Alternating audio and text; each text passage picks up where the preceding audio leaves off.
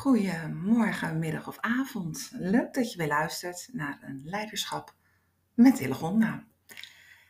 En ik maak er even een andere dan anders van, omdat ik op dit moment van opname uh, mijn laatste dag als 49-jarige mag genieten. Morgen, 26 januari, zie ik uh, Sarah, zoals heel veel mensen dat altijd zo mooi zeggen. Ja, ik word 50 en ik merk dat, uh, nou, in principe, ik ben altijd, vind verjaardag altijd leuk. Ik vier verjaardag ook altijd. Um, en ook dit, ja, het is gewoon een van de vele verjaardagen die ik gelukkig al heb mogen vieren. Maar ik merk door alles wat er gaande is in de wereld, in mijn leven. Nou, jullie hebben natuurlijk het nodige meegekregen. Um, dat deze leeftijd op de een of andere manier toch wel wat meer magie en wat specials heeft dan andere.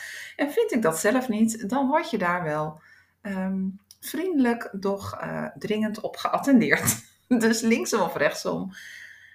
Het is gewoon een feit. Ik word morgen alweer 50. En dat was voor mij toch ook wel weer um, een stukje aanleiding om te denken: ja, weet je wel, als je dan wordt geconfronteerd met deze leeftijd en uh, nou, zoals we laatst gekscherend zijn, hierna kan het alleen nog maar downhill gaan. Uh, en toen zei ik, ja, oh, wat zou het fijn zijn als het vanaf nu allemaal makkelijker gaat. Naar beneden vind ik altijd makkelijker dan omhoog. En toen werd er gelachen. Of nee, dat bedoel ik anders. Ik zeg, ja, dat zal best. Um, maar ik wil er graag anders naar kijken. Want volgens mij uh, moet je elke dag genieten. En um, zou elke dag makkelijk en moeiteloos en uh, vanuit plezier mogen gaan. Maar linksom of rechtsom, het zorgt op de een of andere manier ook voor mij toch echt wel voor een stukje reflectie. En met name zelfreflectie. En jullie weten dat ik natuurlijk al voorzichtig aan bezig ben om mijn bedrijf om te turnen, om wat meer andere dienstverlening in te zetten, in plaats van alles zelf te doen. Vooral ook wat meer in de mentor uh, kennisdeling, mastermind, support. Um, op die manier transformatie in te zetten. Um, bij anderen te bewerkstelligen. En um, nou ja, één belangrijk deel daarin, ook als je bijvoorbeeld 100 dagen werkplezier hebt gevolgd, dan weet je uh, dat ik echt spiegelmomenten, zelfreflectie heel erg belangrijk vind. Want dat zijn bewustzijnmomentjes. Nou, voor mij is het uh, afgelopen periode dus één lange zelfreflectieperiode. Wat maakt dat ik dacht, weet je, laat ik er iets leuks van maken. En um, laat ik het meenemen in een podcast. Nou, zoals jullie weten, ik beloof altijd maximaal een half uur podcast. Dus ik ga hem in twee splitsen. Deze keer krijg je nog van een 49-jarige um, de eerste vijf super mooie insights over persoonlijk leiderschap. Waarvan ik vind dat iedereen die bezig is met ontwikkeling, eigen regie pakken, tegen een plafond aankomen, tegen jezelf aanlopen, leiderschap en daar kennis en expertise over op wil doen, zou moeten horen. Nou, dat zijn er tien. Tien uit mijn leven. Um, praktische ervaringen met dus tien mooie lessen die ik heb geleerd, die ik erg graag met jou wil delen, omdat ze mogelijk jou brengen. En deze keer, omdat ik maar een half uur doe, zullen het er vijf zijn. En jullie kunnen volgende week, um, en dan zal ik jullie laten weten of ik mij ook anders voel als 50-jarige. maar uh, alle gekheid op een stokje, dan zal ik jullie de andere vijf gaan geven. En Iedereen roept dat het weerjarig is, trakteert. Nou, in essentie, vroeger deed je dat op school denk ik ook. En dat vond ik altijd superleuk. En dat is denk ik ook eigenlijk mijn eerste levensles, lesson learned, die ik met jullie wil delen. Als je op zoek bent naar wat je wilt, of waar je staat, of waar je naartoe bent, of wat je leuk vindt, of waar voor jou de fun zit, dan roep ik wel vaker: ga even terug naar jezelf. Want we zitten vooral heel veel in dat hoofd, in denken en doen en actie en vooruit en of in kringetjes draaien. Nou, al die dingen hebben we in de loop der tijd wel gehad. En dan zeg ik wel vaker, sta even stil en voel. Even terug naar je intuïtie, even terug naar je eigen energie. Dus maar net hoe je het wil noemen. En dat bracht mij ook bij die les, want dat is zo belangrijk. En als je dat ingewikkeld vindt, dan ehm, moet ik altijd terugdenken aan inderdaad toen ik jong was. Als kind ben je nog niet heel erg bezig met heel veel dingen in je hoofd. Tuurlijk. Uh, je denkt wel degelijk na. En je bent ook wel aan het voelen en aan het bewerken, maar niet zo overheersend en dominant aanwezig uh, en levensbepalend, gedragbepalend. Wat doe je? Wat ga je doen? Hoe ga ik hiermee om? Wat vind ik hiervan?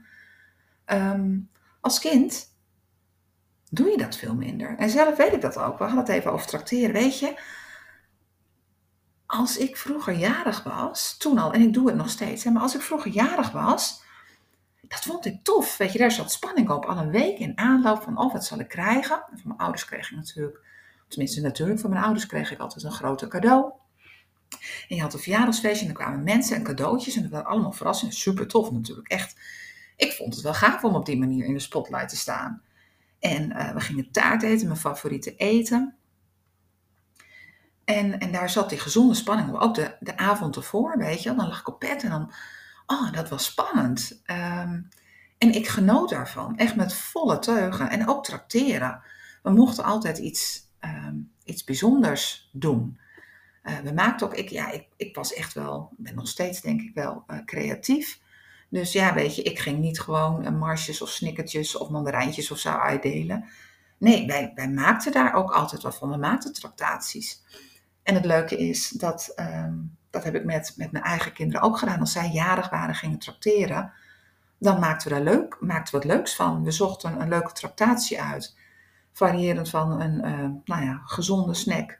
Uh, nou ja, van komkommers een krokodil maken met allerlei stokjes met lekkers, weet je, druifje, kaasje enzovoort. Tot en met, uh, nou, van die uh, Oreo, van die nep Oreo koekjes. Ehm, met dropveters en dergelijke uh, spinnen maken. Um, ik heb zelfs een hele avond mini hamburgertjes gemaakt. Maar dan van allerlei andere ingrediënten. Dus geen, geen echte, maar, maar kleintjes. Echt zo leuk. Maar daar zat heel veel, in, mijn, in, in, in dit stuk zat heel veel verlangen en leuk en fun en plezier en gezonde spanning. En daar genoot ik van ten volle. En die dag ook heerlijk. Weet je, even in die spotlight, tuurlijk, op die stoel staan dat iedereen naar je kijkt. Dat was wel even spannend, maar ik deed het wel. En dan mocht ik rond en ook naar de meeste juffen. Ik vond het echt heel erg tof. Ik kon daar heel erg van genieten. Even echt helemaal alleen in de spotlight. En dat is ook wat ik, wat ik iedereen mee wil geven. Weet je, dat, dat gevoel van opgetogenheid, van verwachting, van blijheid, dat, dat zou je meer moeten willen. Juist nu in het volwassen leven. Want als kind zit daar veel minder verwachting, gedrag, oordeel op. Als kind sta je tot ongeveer je 98 jaar veel dichter bij jezelf, bij je gevoel, bij je intuïtie en handel je daarna. En ja, dat wordt ingedampt omdat het wordt bestraft of mensen vinden dat van of je wordt gekwetst of nou ja. En daar begint dan dat proces dat je jezelf gaat beschermen om niet gekwetst te worden. Omdat je bijvoorbeeld niet gezien of gehoord wordt. En nou, dan, dan, ontstaat die muur of die dikkere bril, niet meer roskleurig, maar zwarter. En nou, met als einddoel, uh, of nou ja, huidige situatie, ook uh, in mijn geval natuurlijk, dat dat je uiteindelijk vooral heel veel kennis, expertise uh, opdoet, vooral vanuit je hoofd bezig bent en wat verder afstaat van je eigen actuele leiderschap. Wat wil ik nu echt? Waar word ik blij van? Waar ga ik van op aan? Nou, dan roep ik altijd, kijk eens terug naar je jeugd. Kijk eens, en uh, nou, als je bijvoorbeeld je eigen Big Five for Life organiseert, is dat ook een van de dingen die we vaak doen echt even terug naar je jeugd. Weet je, was jij iemand die graag creatief was? Was je iemand die ook van de hak op de tak spond? Was je uh, misschien fanatiek sporter? Was je altijd al buiten aan het voetballen? Um, ik was iemand, ik mocht graag dansen. Ik vond het heerlijk om te dansen en showtjes op te voeren. Echt, je wil niet weten hoeveel eindeloze verkleedpartijtjes ik wil niet met mijn, met mijn zusjes heb gedaan. Van Sinterklaas tot en met prinsessen. En uh, nou, weet je, ik, ik wilde altijd heel graag lang haar, maar dat vond mijn moeder nooit zo'n goed idee. Dus ik heb zoveel uren rondgelopen met uh, nep lang haar. Iets wat we zelf hadden gemaakt. Um, en al die dingen zijn waarheid geworden. Alles wat ik toen verlangde, wat ik wilde, ik gaf daar vormen aan en ik deed alsof en dat was mijn wereld. En dat maakte me gelukkig. En uh, ja, naarmate ik ouder werd en in uh, nou ja, wat meer werksettings, uh, weet je, werden de dingen verwacht en, en heb ik dat meer losgelaten. Maar ik wil iedereen meegeven, en dat is ook wat ik zelf de laatste jaren vooral had, ik wil iedereen meegeven Ga terug naar dat gevoel, naar dat verlangen, naar dat plezier. En als je dat lastig vindt, ehm, pak eens foto's van vroeger erbij en kijk eens terug naar wat je graag deed. En roep dat gevoel van spannende verwachting op, van verlangen, van fun, van genieten van dansen in de regen. Je weet je, daar niet om malen en gewoon doen. Ehm, nou, dat. Dus, dus, dus pak dat terug, want daar kun je echt wel heel erg mooi in terugkijken van hoe, hoe was jij gewoon jezelf van nature in contact met je intuïtie? Niet altijd dat hoofd, niet altijd oordelen, niet altijd vinden, niet vanuit angst, maar juist vanuit die fun en dat verlangen en die, nou, sta erin. En uh, zij straat je dus, als jij ook echt denkt, bezig bent met de law of attraction, de wet van de aantrekking, manifesteren en dergelijke. Als klein kind deed je dat, hè? Je leefde in die wereld van manifesteren. Weet je, doordat ik, weet je, ik wil al ik wilde zo graag een fiets met handremmen. In mijn tijd, toen ik jong was, dat echt niet standaard, maar ik vond het vet cool. En toen mocht ik eindelijk een nieuwe fiets. En ik moest nog eerst met een tweedehandsje. En dat was een gewone, met een terugtraprem. En ik vond dat zo jammer. Ik was blij met mijn nieuwe fiets hoor, want ik kon er echt goed op fietsen. En ik was ook echt toe aan een andere, want ik was gewoon letterlijk te groot voor die fiets. En weet je, ik heb het zelf bedacht. Ik zie me nog zelf fietsen. We hadden bepaalde takken gedaan en die kon ik zo aan de zijkanten. Aan de ene kant bij mijn bel, aan de andere kant had ik hem dan vastgemaakt. Dan stak ik er naar voren en dan had ik van die takjes daaronder hangen met mooie bogen en dan had ik mijn handremmen.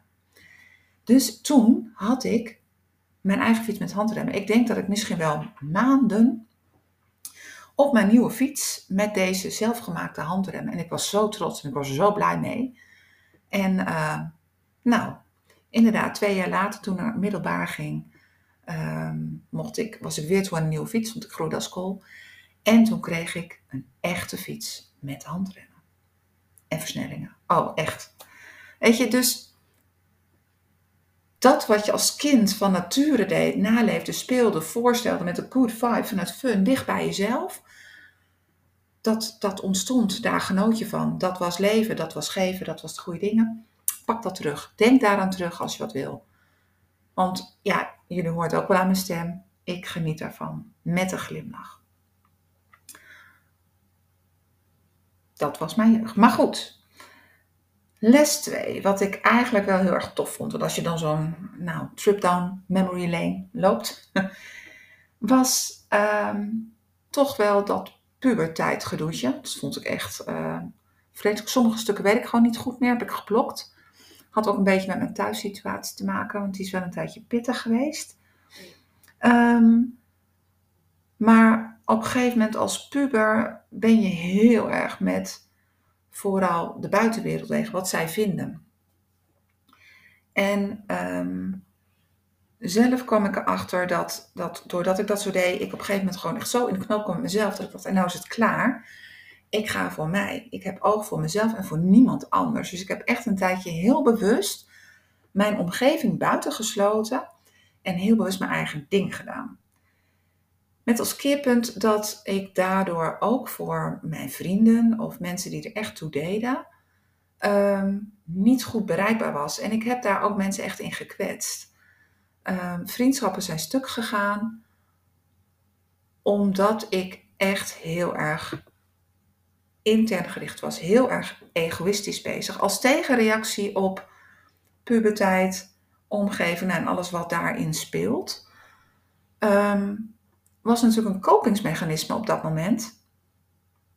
Maar het heeft, ehm, het heeft me gevormd en het heeft mij vooral geleerd, en dat is wat ik mee wil geven, dat, ehm, dat het onwijs waardevol en vooral goed is om te koersen op wat je zelf vindt.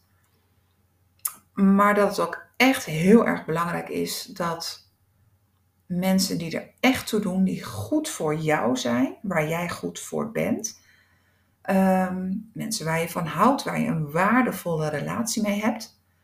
Ehm, en dat kunnen kinderen zijn, maar kan ook een goede buur zijn of een beste vriend of een uh, geweldige collega. Dat maakt niet uit. Blijf daar wel oog voor houden.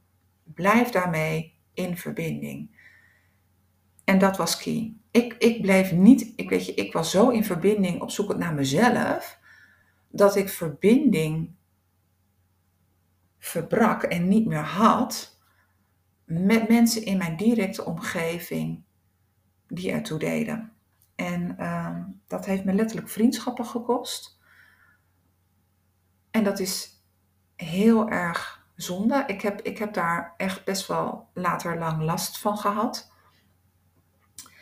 Ehm, ik zou het nu absoluut anders doen. Maar goed, ja, ik ben geen 18 meer. Dus ik heb ervan geleerd. En dat, dat stukje van in verbinding zijn met je omgeving. Ehm, maar wel in balans met vooral primair als eerste in verbinding met jezelf. Ook weer in dat verlengde met de jeugd, wat ik zei, weet je wel. Luister naar jezelf in zijn totaliteit, naar je hoofd, maar ook naar je intuïtie, naar je hart, naar je energie, naar jezelf. En ga daarna ook echt wel in verbinding met je omgeving. Ehm, want samen kom je uiteindelijk verder. En daarom moeten dat natuurlijk ook altijd mensen zijn uh, waar je op kunt vertrouwen, die het beste met jou voor hebben, die je mee upliften in het leven en, en meewerken aan jouw doelen en jij dat ook teruggeeft aan hen. Dus heb eerst oog voor jezelf in verbinding en daarna met je omgeving. Met die mensen die ertoe doen. In contact, blijf dat. Hoe moeilijk het soms ook is, juist dan is dat in verbinding blijven met je omgeving enorm waardevol. Ehm, de derde les. Die was in mijn eerste superleuke baan. Ik heb veel baantjes gehad. Maar op een gegeven moment kwam ik echt bij een bedrijf te werken, VX Company. Die echt als visie had dat ehm, de medewerkers, de professionals die in het werkveld uh, het geld verdienden, de IT-specialisten. Zij verdienen het geld en het management en de staf en het team, ehm, die ondersteunen daarin. Dus zij deden dat echt, het was letterlijk hun uh, organogram ook. Dat zag je ook terug in die units. En ik vond het echt heel bijzonder omdat je daar als manager niet op een voetstuk stond. Nee, je was er echt met dank aan het feit dat de professionals in jouw unit ehm, het geld binnenbrachten. Letterlijk in het laadje. Zij waren gedetacheerd bij de klanten. En door hun dat zo optimaal mogelijk kunnen doen, laten doen, daar faciliteerde ik in als manager. En daar had je met elkaar dus wat in te doen. En dat was die omgekeerde piramide, dat gedachtegoed, vond ik echt toen al tof. Dus dat ging echt toen al, en dat heb ik op dat moment niet zozeer beseft, maar over lijden en over leiderschap. Je bent niet de baas en je vertelt niet hoe zij het moeten doen. Nee, het is andersom. Uh, ondersteun je medewerkers en je team, faciliteer. Wel vanuit kaders en context. Maar als zij daardoor, doordat jij hun steunt, zodat zij dat nog beter kunnen doen, wordt iedereen daar beter van. De klant, het bedrijf, de medewerker, jij, het team. En dat vond ik wel heel tof. En het is wel heel gaaf, doordat ik nu pas de laatste jaren natuurlijk met de Big Five for Life bezig ben. Echt met dat leiderschapstuk ook. Hoe je op andere manieren, uh, meer vanuit, de, vanuit jezelf, in verbinding, in contact, vanuit plezier, daar iedereen in de juiste plek hebt. Doordat ik daar nu meer mee bezig ben, kan ik nu pas zien hoe dat daar al zo gevormd is en waarom ik dat zo ontzettend gaaf vond en daar um, zo heel veel mooie dingen heb geleerd. die omgekeerde piramide in dat organogram, die, dat, dat was eigenlijk voor mij nu het tekentje van leiderschap, hoe je dat met elkaar doet in zo'n team. En de plek van jou daar als baas, uh, manager, leidinggevende, teamcoördinator, teamcoach, weet je, ik weet het niet hoe je het allemaal wil noemen, maar vanuit die hoedanigheid dat aanvliegt, ja, dat, dat, dat is echt heel anders werken.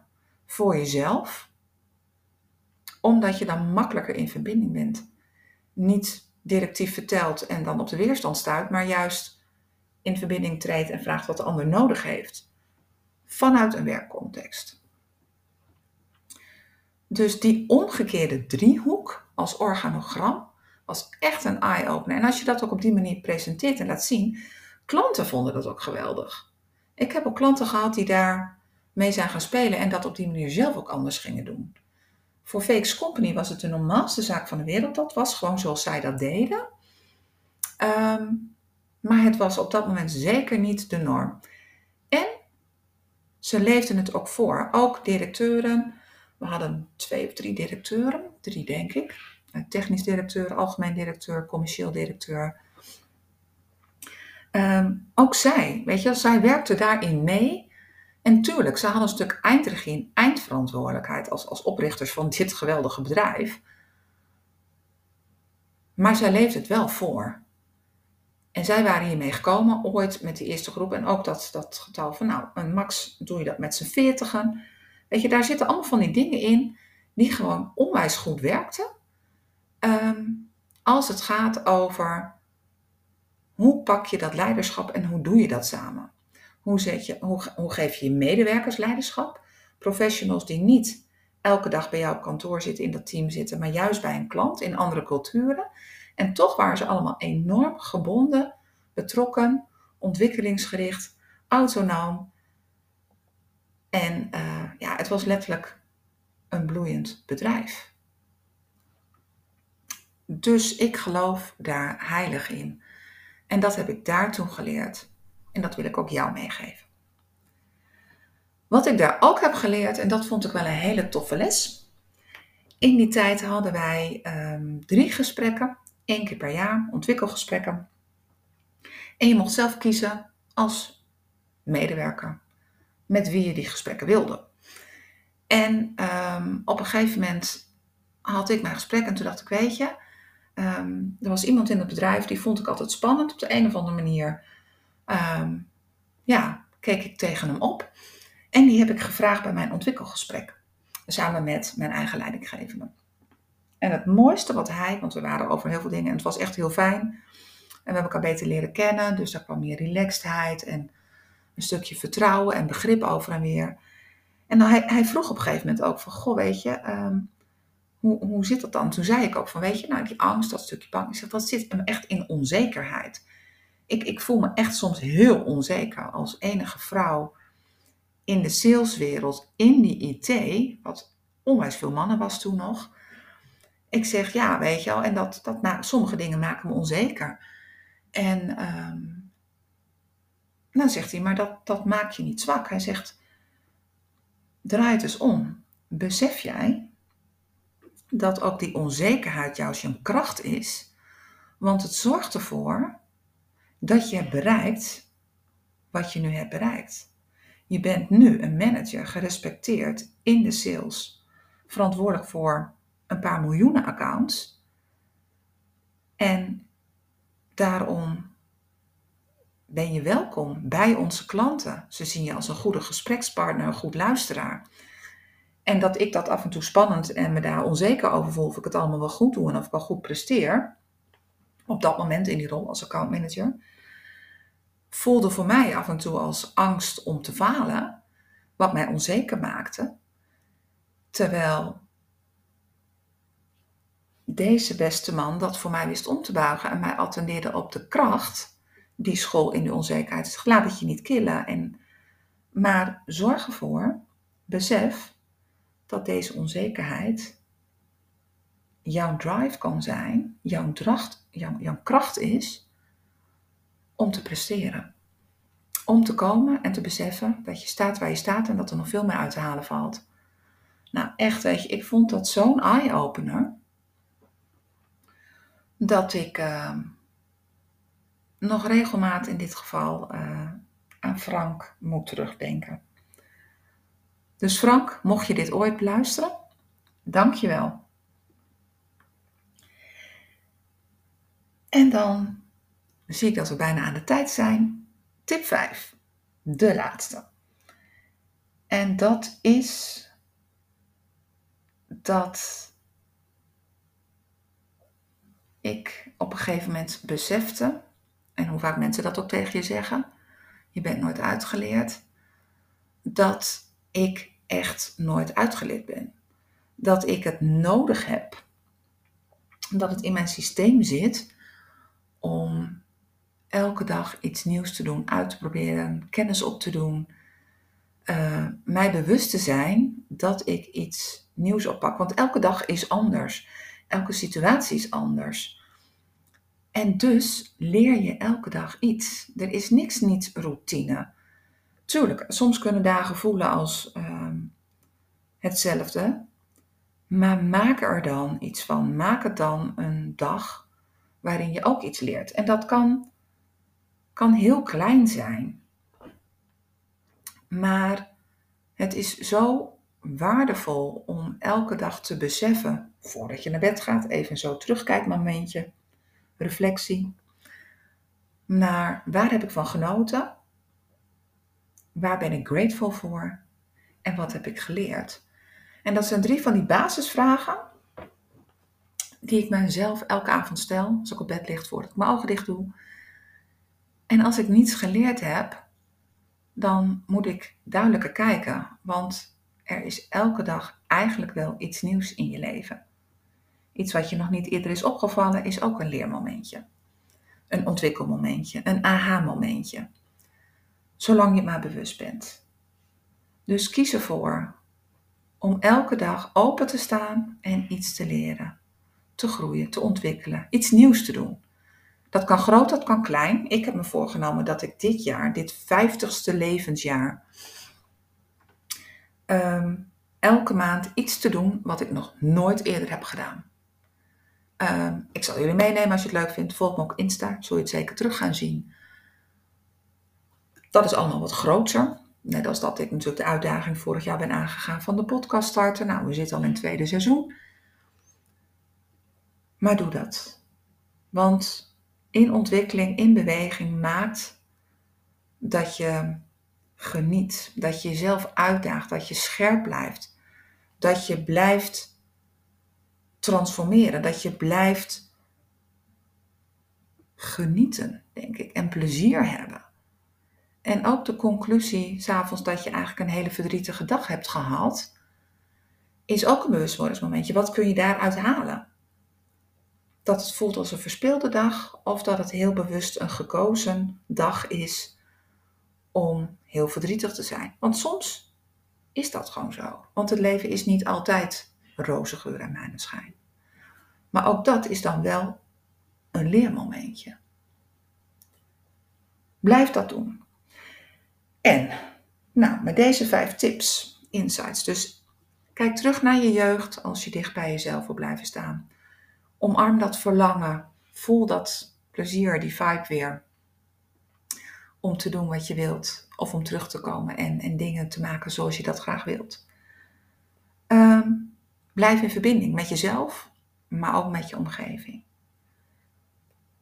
Onzekerheid kan een kracht zijn. De omgekeerde piramide, organogram, leiderschap. Hoe geef je dat vorm? En elke avond even, waar ben ik grateful voor? Wat ging ontzettend goed? Waar ben ik blij mee? En wat heb ik geleerd?